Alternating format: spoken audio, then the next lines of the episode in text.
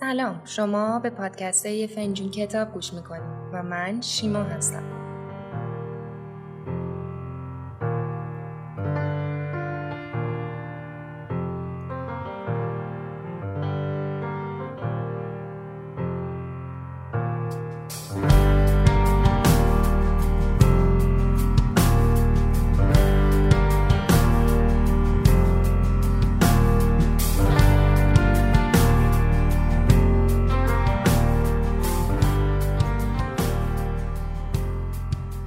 قسمت هفتم به سراغ کتاب تفکر سریع و آهسته رفتیم.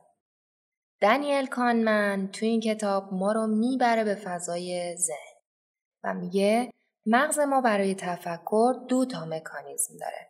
مکانیزم اول تفکر سریعه که شهودیه و مکانیزم دوم تفکر آهسته است که منطقی تره. دیکایی از این کتاب رو بشنویم یه روش قابل اعتماد برای اینکه مردم به حرفهای باطل و اشتباه باور پیدا کنند تکرار مکرره. چون آشنایی با یه مطلب زیاد از واقعیت برای ما قابل تشخیص نیست.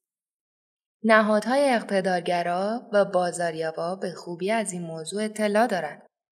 شواهد حاصل از مطالعات نشون میده که یادآوری موضوع مرگ به آدما جذابیت طرفداری از ایده های اقتدارگرایانه رو بالا می‌بره.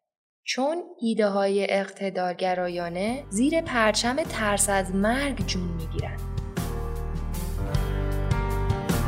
Inside this cold heart is a dream.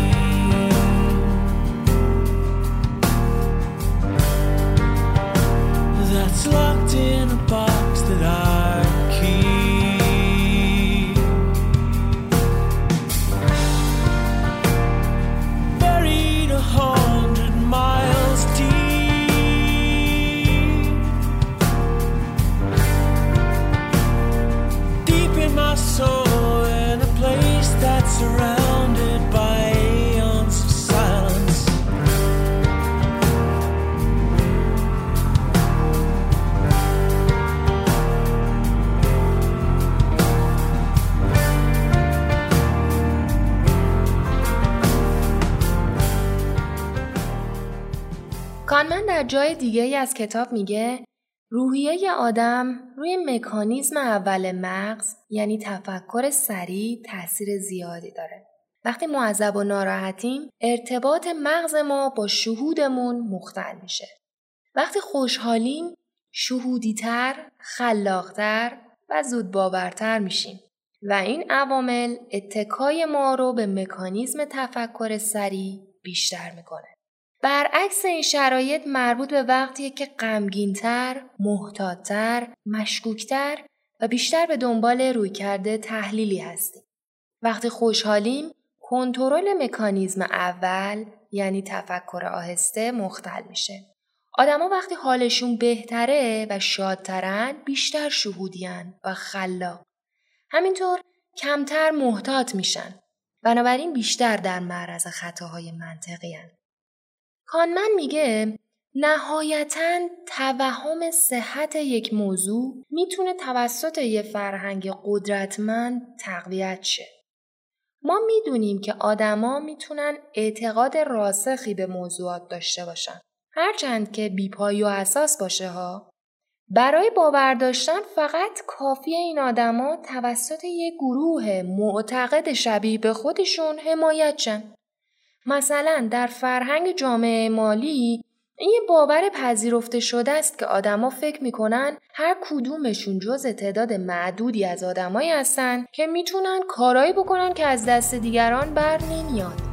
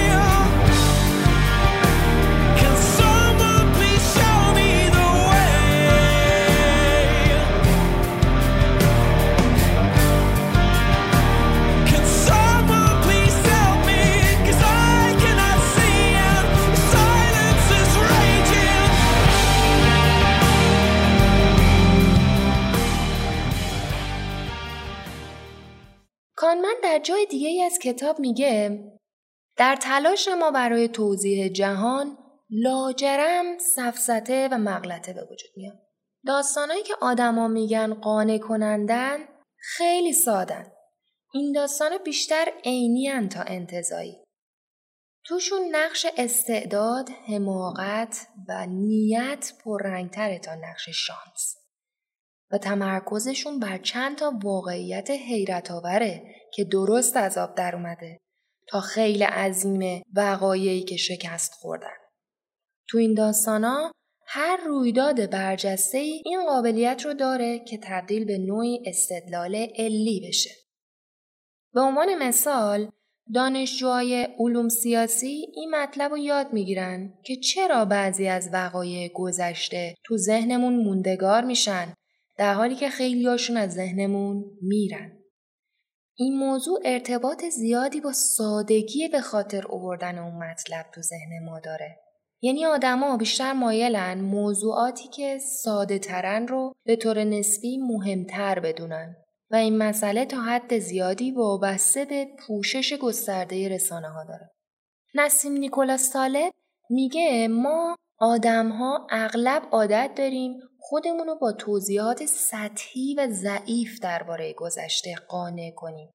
ولی در واقع توضیحات قانع کننده که ازش حرف می‌زنیم چیزی نیست جز ترکیبی از یه تجربه مقشوش و خاطره ای که ما درباره اون داریم که با همدیگه توهم درک ماجرا رو در ما ایجاد می‌کنه و تبدیل میشه به جایگزینی برای واقعیت.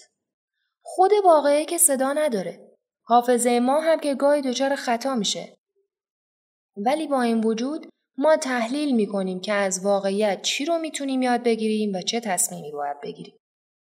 ما از گذشته یاد می‌گیریم تا بتونیم کیفیت خاطرات آیندهمون رو بهتر کنیم نه لزوما تجربیات آیندهمون و این استبداد حافظ است. امیدوارم از خوندن این کتاب لذت ببرید. ما متشکرم که به این قسمت گوش کردید.